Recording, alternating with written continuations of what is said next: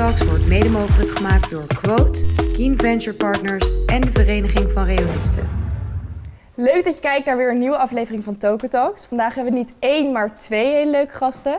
De een heeft net een supermooie uh, hockey keeperscarrière achter de rug. De ander zit er nog middenin. Jaap uh, Stokman en Maurits Visser, leuk dat jullie er zijn. Welkom. Nou, welkom terug hier op de Toko. Hoe voelt het om weer terug te zijn? Ja, eh, een beetje, een beetje onwennig. Voor mij is dat minder lang geleden dan, uh, dan voor Jaap. Maar uh, nog steeds al zeker een jaar, anderhalf jaar hier niet meer geweest. Dus het is wel weer leuk om het weer van binnen te zien. Maar Jaap zei al van er is eigenlijk niks veranderd hier in de jaren. Nee, Jaap voor jou is het langer niks. geleden. Nee, ik ben hier, nou ik denk al minimaal vijf jaar niet geweest. Maar er is van binnen eigenlijk helemaal niks veranderd. even voor de goede orde, hoe goed, hoe goed kennen jullie elkaar nou al? Ja, wij kennen elkaar wel al een aantal jaar. Uh, Jaap is denk ik uh, negen jaar ouder dan ik ben. Iets in die richting. Ik ben nu uh, 36. Oké, okay. elf jaar ouder dan ik ben. En um, uh, ja, Jaap was eerste keeper bij Bloemendaal toen ik daar in de jeugd zat. En vanuit dat moment eigenlijk dat ik al een beetje... Ik was ook keeper in de jeugd daar. Dus Jaap was keeper van Heren 1. Dus al een beetje mijn voorbeeld vanuit daar ik als klein mannetje uh, dan, uh, dan nog wel eens dan na een wedstrijd naar Jaap toe gaan en dat soort dingen. Keek je erg tegen hem op? Ik keek wel een beetje tegen hem op, zeker. En ik denk dat Jaap me toen, van toen niet herkent. Maar, um, en daarna ben ik tweede keeper bij hem achter hem geweest. Dus twee jaren echt intensiever met hem samengewerkt. En um, je zou elkaar eigenlijk beter leren kennen. Ja. ja leuk.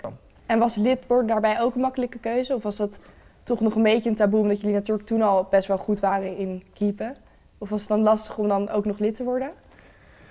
Uh, was wel wat lastiger. Uh, ik denk dat het vroeger wat meer gebeurde dan, uh, dan in mijn tijd. Um, ik heb er zeker nog over getwijfeld om het te doen. Um, ook omdat ik misschien een stap, het jaar dat ik het wilde doen. Ik ben op mijn negentiende uiteindelijk lid geworden. Eerst één jaar studie gewoon afgewerkt.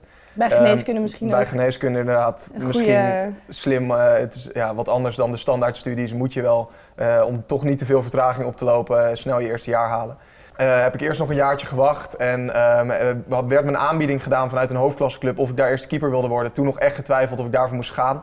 Maar ik vond het eigenlijk te vroeg, ook een overleg met, met Jaap en met de keeperstrainer, te vroeg om op mijn eigen benen te staan. En toen ervoor gekozen om als ik toch nog tweede keeper zou blijven, om dan maar wel lid te worden. om ook dat onderdeel van je studententijd mee, mee, te kunnen pakken en die mooie kans nog te kunnen pakken. Ja, je vertelde al dat het vroeger misschien makkelijker was. Want hoe ging dat dan in jouw tijd, ja? Nou, uh, ja, ik begrijp wel wat je zegt. Hè. Vroeger eh, was het makkelijker ook omdat uh, de, de druk van het hockey en de intensiteit was veel minder. Um, maar bij mij was het ook niet heel makkelijk, um, omdat ik al bij het Nederlands elftal zat. Dus ik had al wel al die, die trainingen van zowel de club als het Nederlands elftal. Um, maar ja, ik heb, ik heb het toch gedaan. Ik, ja, ik heb mijn coach, wat niet echt een, uh, uh, een iemand is die het toko-leven begrijpt, moest ik toch vertellen van joh, ik ga lid worden. En, Jullie moeten lachen, wat voor persoon is dit? ja, Michel van der Heuvel, dus oud coach ook van Bloemendaal, heeft ook Nederlands zelf toch gedaan, maar die... Um, ja, die kennen we allebei vrij goed, maar dat is gewoon een hele lompe boer, soort van Louis van Gaal. Uh, ja, ga daar maar eens tegen zeggen, hé hey Louietje, ik, uh, ik ga lid worden bij het ASC. Nou, die heeft natuurlijk geen idee en die heeft alleen maar het beeld van uh, zuipende studenten op zijn netvlies. Wat misschien ja, voor, voor, voor een deel wel, wel klopt. Alleen ja, dat matcht natuurlijk niet met zijn topsportbeleving. Hij dacht dat het ten dus koste ging wel... van de prestaties. Nee, ja, zeker. En, en tuurlijk, daar had hij ook ja. gelijk in. Um, maar om op je vraag terug te komen, tegelijkertijd zit je wel in een hockeywereld. En in het hockey is het wel heel gewoon dat mensen lid worden. Dus ik was ook zeker niet de enige bij het Nederlands elftal, bij Bloemendaal niet. Uh, toch altijd heb je mensen links-rechts die, uh, die, die lid zijn en dat kunnen combineren met, met een topsportcarrière. En dat is bijvoorbeeld met hele andere sporten, bijvoorbeeld voetbal, is dat compleet anders. Maurits, jij benoemde het net al, um, de groentijd, die viel natuurlijk ook samen met de eerste wedstrijd van de competitie. En Jaap, jij hebt daar volgens mij een heel leuk verhaal over.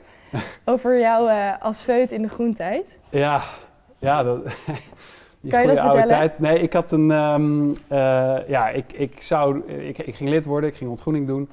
Um, en ik had dat doorgesproken met mijn coach. Ik wilde dat. En ja, ik accepteerde daarbij. Ik, er was één wedstrijd in de groentijd die dan. Um, ja, die, die, die in de groentijd zou, zou vallen.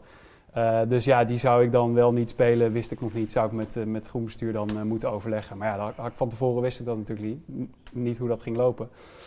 Dus ja, in de groentijd op een gegeven moment toch een balletje opgegooid van jongens, ja, dit is het verhaal. En ja, ik zou het toch mooi vinden als ik zou kunnen spelen. hoe kijken jullie er tegenaan? Nou, lang natuurlijk werd een rookgordijn opgehangen en ja, werd ik een beetje in het... midden gelaten. Midden, ja, werd een beetje in het midden gelaten. Ik had gelukkig wel mazzel dat één teamgenootje van mij, die zat ook bij mijn dispuut. Dus die wist een beetje hoe, ja, hoe of wat. Van beide kanten, zowel van hockey als van, vanuit het dispuut. En uiteindelijk um, ja, toch toestemming gekregen van de Groencommissie om één keer te gaan trainen. Dat was een dag voor de wedstrijd. Het was een vrijdagavondwedstrijd, dus op donderdag kon ik trainen. En op vrijdagavond had ik die, uh, uh, die wedstrijd. En in de tussentijd was je wel gewoon thuis? Of? Nee, ja, nee, ja in de groentijd. Dus uh, okay. op donderdagavond. Ik had dus donderdagmiddag die training. Donderdagavond was een of andere, ja, ik weet niet, een of andere zuipavond. Echt niet normaal veel alcohol gedronken. Dat kon nog in, in die tijd. Dat kan nu natuurlijk helemaal niet meer. Uh, dus ja, de volgende ochtend echt gierend brak opgestaan, maar wel met ja, de wetenschap dat ik een wedstrijd had. En uiteindelijk die wedstrijd gespeeld. Feutendas onder mijn body protector, want die mag natuurlijk niet af. En die wedstrijd gespeeld en ja, die scheids had nog niet eens op het fluitje geblazen of die gasten van, van, van Dispuut, de tweedejaars of eerstejaars, die stonden mij al klaar om mij op te halen. Ze stonden niet aan de zijkant te, te kijken? Ja, die stonden ja, aan de zijkant te kijken. En ja, ik moest meteen het busje in. Ik werd afgevoerd naar het Amsterdamse bos. En ik heb uh, een uur na de wedstrijd zat ik te robben in de modder. En, en wat dacht die coach toen je weer wegging? Ja, nou, ja, die was al lang blij we hadden gewonnen. En iedereen die vond het wel mooi, dus die moest lachen. Maar ik, ik heb hem een beetje ontweken. Oké. Okay. Maurits, heb jij ook nog zo'n verhaal van de groentijd? Moest jij dat ook al combineren met hockey? Of? Uh, nee, bij mij um, uh, had je dus Jaap inderdaad om de wedstrijden te dekken. Uh, ik weet het eerder een beetje de andere kant om. Dat, ik mocht ook twee keer trainen tijdens de groentijd. En dan kom je in de kleedkamer van Bloemendaal aan. Je stinkt, een uur in de wind. Niet oké, je bent helemaal, ja, ja, je bent echt redelijk uitgemergeld, een stuk magerder. kom je daar een beetje als een, als een geest, kom je daar binnen wandelen. En dan had je Jaap, um, had je Rogier Hofman... Um, had je Matse grote aantal teamgenootjes die dan ook lid waren geweest, dan van Amsterdam, dan van Utrecht. En die je dan vanaf dat moment ook hun kans zien om je ook gewoon een beetje te gaan lopen kutten, een beetje te gaan feuten. En uh, ik weet nog dat ik binnenkwam man, het eerste wat ik naar mijn hoofd kreeg kutfeut was. En vanaf dat moment was de toon al een beetje gezet, dus het, het, ging door. Je kon gelukkig wel douchen erna, dus dat scheelde wel weer. Maar... Um, uh, maar ik heb vooral die kant. En uh, uiteindelijk hebben ze uh, bij mij wel hebben ze ook redelijk meegewerkt met het feit dat je, dat je, dat je hockeyt op niveau. Ja, dat is wel goed. Ja, zeker. En dat, dat is stimuleren in ieder geval. Ja, zeker. En tijdens de groentijd is natuurlijk iets anders. Maar tijdens de, normale, de normale jaren daarna merk je gewoon dat, dat de jongens met je meeleven. Het gewoon mooi vinden wat je doet.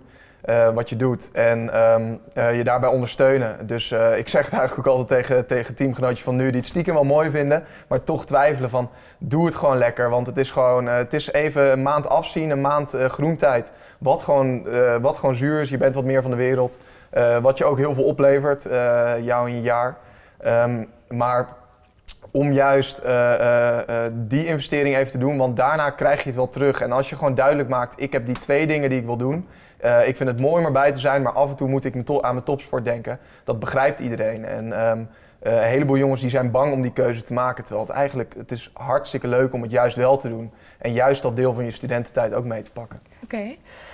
Was die drive om zo hoog te hoekje Nederlands elftal niveau er altijd al, vanaf jongs af aan? Vraag ik dan even aan jou, Maurits. Uh, goeie vraag. Uh, ik, ik weet niet of hij er altijd al was. Uh, ik denk dat je op een gegeven moment doorhebt dat je wel talent hebt en dat je, um, dat je het goed kan. En op een gegeven moment ga je meedoen met de, de, de Nederlandse jeugdteams, Nederlands onder 16, onder 18. En dan, um, dan merk je dat je, dat je wel het, het, het spelletje begrijpt en het spelletje kan. Maar dat er inderdaad wel meer bij komt kijken. En dan begin je denk ik een beetje die, uh, die, die switch te maken vanaf een beetje die, die, je zestiende. Dat je er niet alleen maar komt met een beetje leuk keepen. En dat je wel steeds serieuzer moet worden. Echt goed je training moet draaien, extra training moet draaien. Ja, want over de Olympische Spelen. Die zijn natuurlijk uitgesteld, dus nu naar deze zomer. Uh, hoe zie jij dat voor je? Is er een soort, want jij bent daar derde keeper. Is er dan nog een, heb je nu door corona een kans dat je misschien tweede keeper wordt? Of dat het, ja, is dat veranderd? Uh, ja, ik denk uiteindelijk dat de, de, situatie rond corona voor mij misschien wel, uh, wel positief kan uitpakken. Afgelopen jaar, we zaten er goed in met Bloemendaal. Ik zat er ook goed in, maar het was wat kort dag om door te stomen. Ik had het gevoel dat de, de, de bondscoach mij wat minder als een van de opties zag. Um, dit jaar nu is voor mij weer een jaar waarin ik meer ervaring op kan doen. Uh, weer een jaar ouder ben. Zij weer een, jaar ouder ook zijn, maar dan uh, tegen de, uh, de halverwege 30 gaan. Um, dus wat dat betreft denk ik wel dat mijn kansen zijn toegenomen. maar ja, ik, ik moet het nog laten zien. Ik ben nu derde keeper, een van de drie keepers. Um, er is geen duidelijke eerste en tweede keus gemaakt. Dus voor mij, de, de, de kansen liggen er. Ik moet het gewoon laten zien dat, ik, uh, dat ze op me kunnen vertrouwen. Dat ik goed genoeg kan keepen om mee te gaan. Want zij zijn 32 en 33 of 31 en 32. Uh, ik ben 25, ik ben jonger. Uh, maar ik vind niet dat ik zo ver achter ze sta. Dus ik moet dat laten zien. En dan, Heb je daar nog genoeg tijd voor? Je zegt het wel heel correct. Hè? ja, ik, ik, moet laten zien en alles. Jij moet gewoon zeggen, ja, ik ben beter dan die andere gast. Alleen ja. de coach ziet het nog niet. Ja, nou, Zie jij ja. dat wel zo, ja?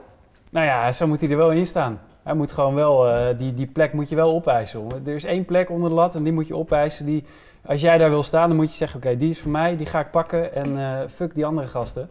Uh, dus hij, maar hij is er wel aan het groeien. Hij is gewoon een hele bescheiden jongen en dat siert hem. maar uiteindelijk is het ook een beetje hè, je plek pakken. En ik zie wel dat hij daar aan het, in, aan het groeien is en dat hij dat wel steeds meer doet.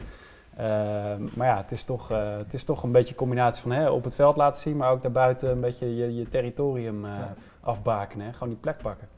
Momenteel ligt het gewicht natuurlijk meer bij jou bij hockey, nu momenteel. Um, wil je daarna dan na de hockey nog wel echt iets gaan doen met geneeskunde? zeker, je... zeker. Ik ben nu aan het solliciteren naar een, naar een onderzoeksplek. Um, ik wil uiteindelijk me gaan specialiseren. Um, en uiteindelijk denk ik dat wil ik heel graag chirurg worden. Um, dat is mijn doel op het geneeskundig gebied. Uh, dus uh, om daar te komen heb je eigenlijk twee manieren. Je kan als arts in het ziekenhuis gaan werken, als uh, ANIOS, arts niet in opleiding. Of je kan pro gaan promoveren, dus onderzoek gaan doen. En voor mij is diensten draaien in het ziekenhuis als arts is eigenlijk niet te doen. Um, omdat je dan bijvoorbeeld een weekenddienst draait en op zondag gewoon eigenlijk moet hockeyen. Uh, dus uh, ik uh, kies voor het onderzoek ook. Ik vind het onderzoek hartstikke leuk om te doen. Dus wat dat betreft is het twee vliegen in één klap. En ik kan door met mijn, met mijn opleiding. En ik kan, kan onderzoek doen. dus dat wil ik de komende jaren gaan doen. tot en met zeker na de volgende Olympische Spelen. En dan een keer kijken om wat meer de, het, mijn, mijn blik op de studie en op de geneeskunde te verschuiven. Wat wil je liever? Ja, dat zou ik net bij vragen. Oranje of wil je liever... Goeie vraag, goeie vraag. Ehm, al, ja, mensen vragen, wel eens, uh, mensen vragen wel eens inderdaad van, uh, maar dat kan toch niet allebei als je echt moet kiezen. Uh, als ik nu zou moeten kiezen, zou ik eerst keeper Olympische Spelen willen zijn. Maar ja, je bent keeper tot je, tot je 30ste, tot je 35ste. En je hebt ze nog zo'n lang leven daarna. En uiteindelijk zoveel jaren die je moet werken. Dus ik wil niet die tijd weggooien om nu keeper te zijn. Ik denk dat het allebei kan. Dus ik wil heel graag dan de geneeskunde dan maar op een iets lager pitje nu. En dan eerst keeper en dan daarna het overnemen. Maar ja, dat, dat is het ideale wereldje. En wie weet uh, wat voor keuze je voor komt te staan. Ja. ja, jij bent natuurlijk inmiddels gestopt. Wat was het, wanneer heb jij die knoop doorgehakt om op dat moment te gaan stoppen? Nou, uh, na 2016 ben ik gestopt bij het Nederlands elftal. Toen hadden we net uh, Rio gehad en ja, ik merkte al, ik werd wat ouder, eh, andere dingen werden belangrijker. Kijk, hockey is een sport, is hartstikke leuk en aardig. Als je, zolang je in het Nederlands elftal zit, kan je gewoon prima je brood ermee verdienen, uh, heb je leuke tijd. Alleen, het is geen voetbal, je, je verdient je pensioen er niet mee. Dus op een gegeven moment, hoe ouder je wordt, hoe belangrijker je maatschappelijke carrière wordt. Ja, je hebt ook gewoon jongens die, die gaan vol voor het hockey voor de rest van hun leven. Maar ik wist al, ja, hockey is leuk, maar ik wil daar niet voor de rest van mijn leven mijn beroep van maken. Dus ja, dan die, die druk op, uh, um, ja, op, op de maatschappelijke uh, ja, leven wordt steeds groter. En ja, op een gegeven moment uh, was voor mij, zat ik sowieso al in de situatie van ja, ga ik nog door naar, naar Rio? want dan ga je weer voor een cyclus van eigenlijk vier jaar ga je door. Nou ja, weer van Olympische Spelen naar Olympische Ja, van Olympische Spelen naar Olympische Spelen. Dus ja, dan zou ik 36 zijn. Ja, en op je, om op je 36e echt te, te starten met een maatschappelijke carrière is, uh, dat is eigenlijk al te laat. Dus voor mij uh, ja, was dat al, neigde ik al ernaar om te stoppen. Nou ja, toen kwam ook nog een discussie met de coach erbij die, die keepers om en om wilde laten keepen en niet voor de beste keeper wilde gaan kiezen. Nou, dat was voor mij de, de, de beslissing om te zeggen, joh, dan stop ik ermee. En uiteindelijk ben ik twee jaar later gestopt met de club. Uh, dus, uh, dat is, was en vader geworden. En vader geworden, ja. Jezus, ik nou Ook niet onbelangrijk. nee, Hoe kijk je terug op je carrière? Wat was je hoogtepunt? Nou, ik heb een schitterende carrière gehad en uh, ja, heel veel hoogtepunten gehad. Ehm, ja, sowieso alle Olympische Spelen om daar aan mee te mogen doen, dat is fantastisch. Olympische Spelen, niet alleen voor een hockey, maar voor een sporter aan zich, is het allerhoogst haalbare. iedereen op de wereld weet wat Olympische Spelen zijn. Dus om daar uh, aan mee te mogen doen en in eh, Londen 2012 ook nog een medaille te mogen winnen, ja, dat, dat, dat zal ik nooit van mijn leven meer vergeten. Dat staat echt absoluut als. Uh, Hoe ja, was die finale? Uh, ondanks die finale tegen Duitsland. Maar gewoon de hele aanloop daar naartoe ja, was heel anders. En, en om dan die finale te halen was al een overwinning op zich. Dus ja, het voelde voor ons echt als een zilveren medaille met een goud randje. En eigenlijk vijf minuten na, de, uh, na het eind van de finale stonden we al gewoon uh, feestend. Uh, nou, nog niet in het Heinekenhuis, maar stonden we al gewoon feestend trots op, op die medaille. Dus dat is echt wel een, ja, het, het, grootste hoogtepunt. Um, ja, en ik, ik heb ook een aantal jaar in, in India gespeeld voor een India's team in de competitie. India is een groot hockeyland. En uh, om in een hele andere omgeving voor een team te mogen spelen en uh, ja, het leven daar uh, te ervaren, dat vond ik ook echt wel bijzonder. niet, niet alleen als hockeyer, maar ook als mens. Als mens. En ja, dat heeft me ook echt wel ja, verrijkt als, ja, als mens en als hockeyer. En zonder dalen natuurlijk geen pieken. Wat was dan het grootste? Ja, daar heb ik ook een heel, heel boek kan ik daarvan openen. Veel dieptepunten meegemaakt. Uh, ja, ik heb, eh, we hebben een WK in 2014 in, uh, hier in Nederland gehad voor uh, thuispubliek. was eigenlijk een fantastisch toernooi. Alleen in de finale werden we echt afgedroogd door Australië. 6-1 op ons broek gehad. En ja, daardoor, door de finale, we hadden hem sowieso verloren, hoe goed of hoe slecht we ook hadden gespeeld. Maar gewoon door zo hard onderuit te gaan, ja, heb ik gewoon een hele slechte nasmaak van dat hele toernooi. Terwijl het gewoon eigenlijk een fantastisch toernooi was. Maar dat, uh, dat, dat staat wel uh, ja, als echt een dieptepunt in mijn, in mijn geheugen gegrift. Die moet er ook zijn. Maurits, komt jouw hoogtepunt denk je nog?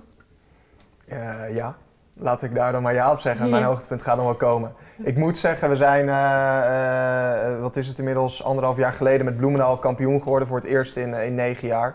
En dat was ook wel echt een hoogtepunt om vanuit de jeugd daar door te stromen, al die successen te hebben gezien dan een periode niet. En om dan in een team te zitten wat hem uiteindelijk wel weer pakt. En um, dat, dat was ook echt, echt een heel mooi gevoel. En uh, helaas nu dat door, dat door corona dat de, de hockeycompetitie uh, is uitgesteld. Uh, dat we niet met dit team verder hebben kunnen bouwen en nog meer successen kunnen, kunnen bereiken. Want ik denk dat er nog veel meer in zit met het team.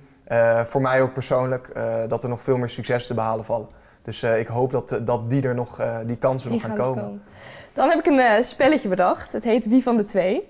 Hmm. En dan uh, nou, moeten jullie zeggen wie van de twee uh, de stelling is. Nou, wie van de twee ervaarde, ervaarde meer prestatiedruk op het hockeyveld? Wat Goh. denken jullie? Ik denk, als ik hem mag beantwoorden, tot nu toe ik. want hij is nu aan het aanvallen. Hij is derde keeper van het Nederlands elftal, misschien tweede. Of, hij zit in een comfortabele positie. Dus hij kan aanvallen, hij hoeft niet te verdedigen. Als je moet verdedigen, dat is echt wel een andere, uh, ja, andere positie. En dan ja, heb je allemaal, uh, allemaal bulldogs die jouw uh, positie willen uh, innemen. En dan, ja, daar komt wel een andere druk bij kijken. En dat kan ook echt wel een negatieve druk zijn. gelukkig is mij dat altijd gelukt en ja, is me dat goed afgegaan. En ik, ja, bij mij had ik dat, ik had niet nodig, maar ik ben er wel beter door gaan keepen als er uh, een paar jonge uh, honden een beetje uh, ja, aan, aan de poten zaten te zagen. Um, en dat gaat hij hopelijk nog meemaken. Maar nu zit hij in een hele comfortabele positie en is er niks te verliezen voor hem. En ja, nog even terug naar de Olympische Spelen. Hoe is dat om zoiets mee te maken? Hoe gaat, hoe gaat zoiets? Ja, uh, wat ik al zei, de Olympische Spelen zijn echt gewoon het, allermooiste, uh, is het mooiste evenement om, voor een sporter om mee te maken. Uh, sowieso je eigen sport. Hè. Het is het, het belangrijkste moment voor een hockeyer en het, grootste platform waar je ooit kan presteren.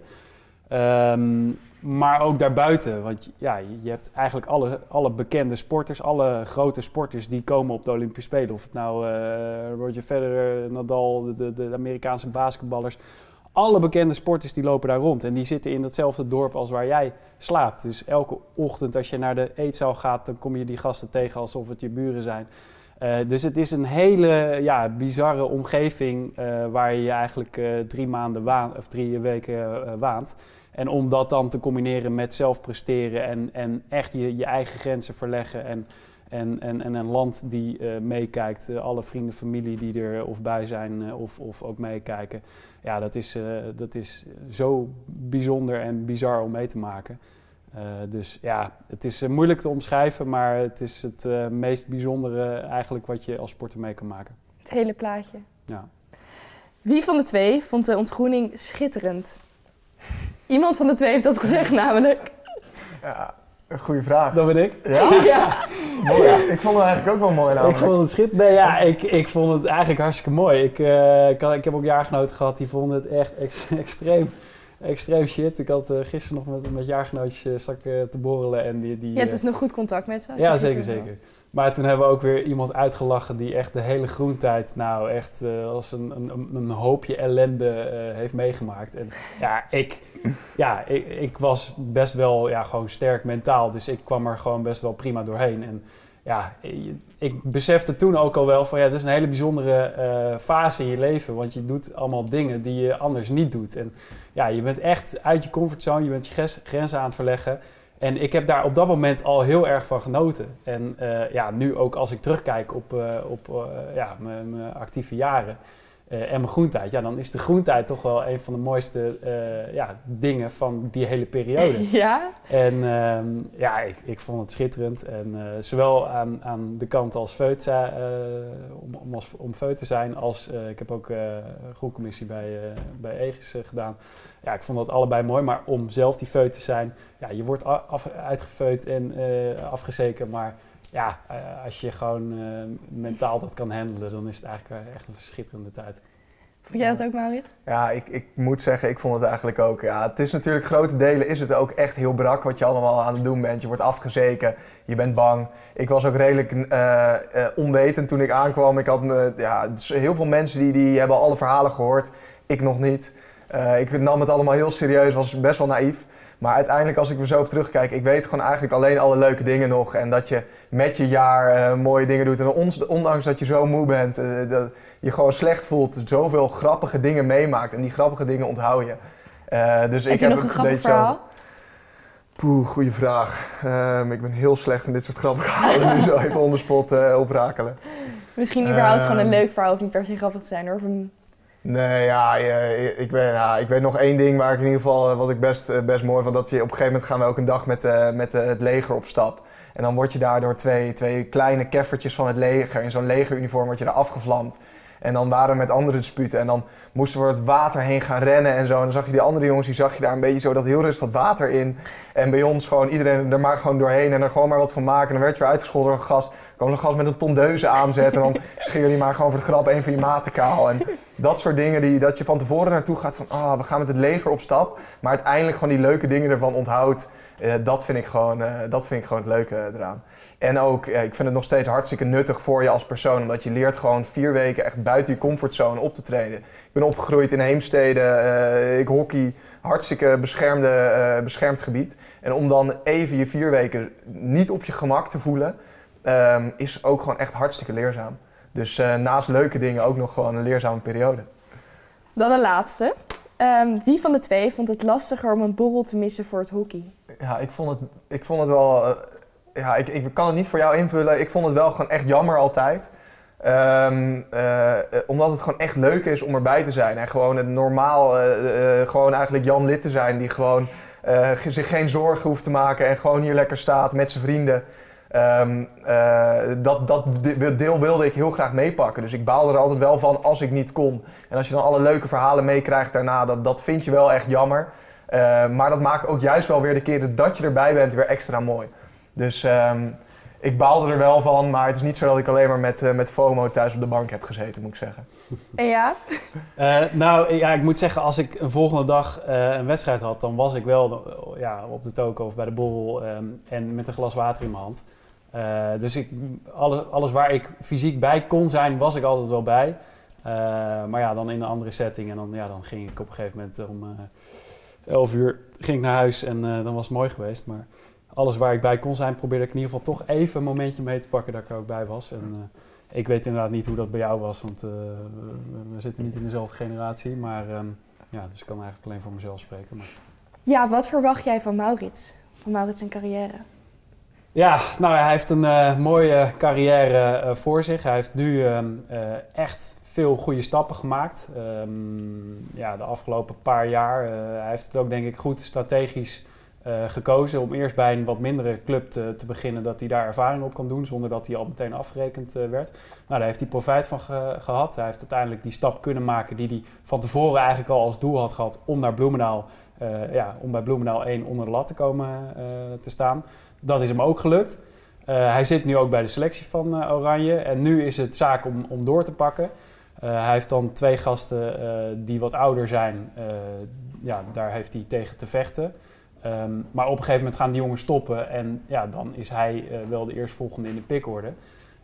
maar ja, dan moet hij het alsnog bewijzen. ik denk dat hij alle, alle eigenschappen in zich heeft om straks ook daadwerkelijk eerste keeper te worden.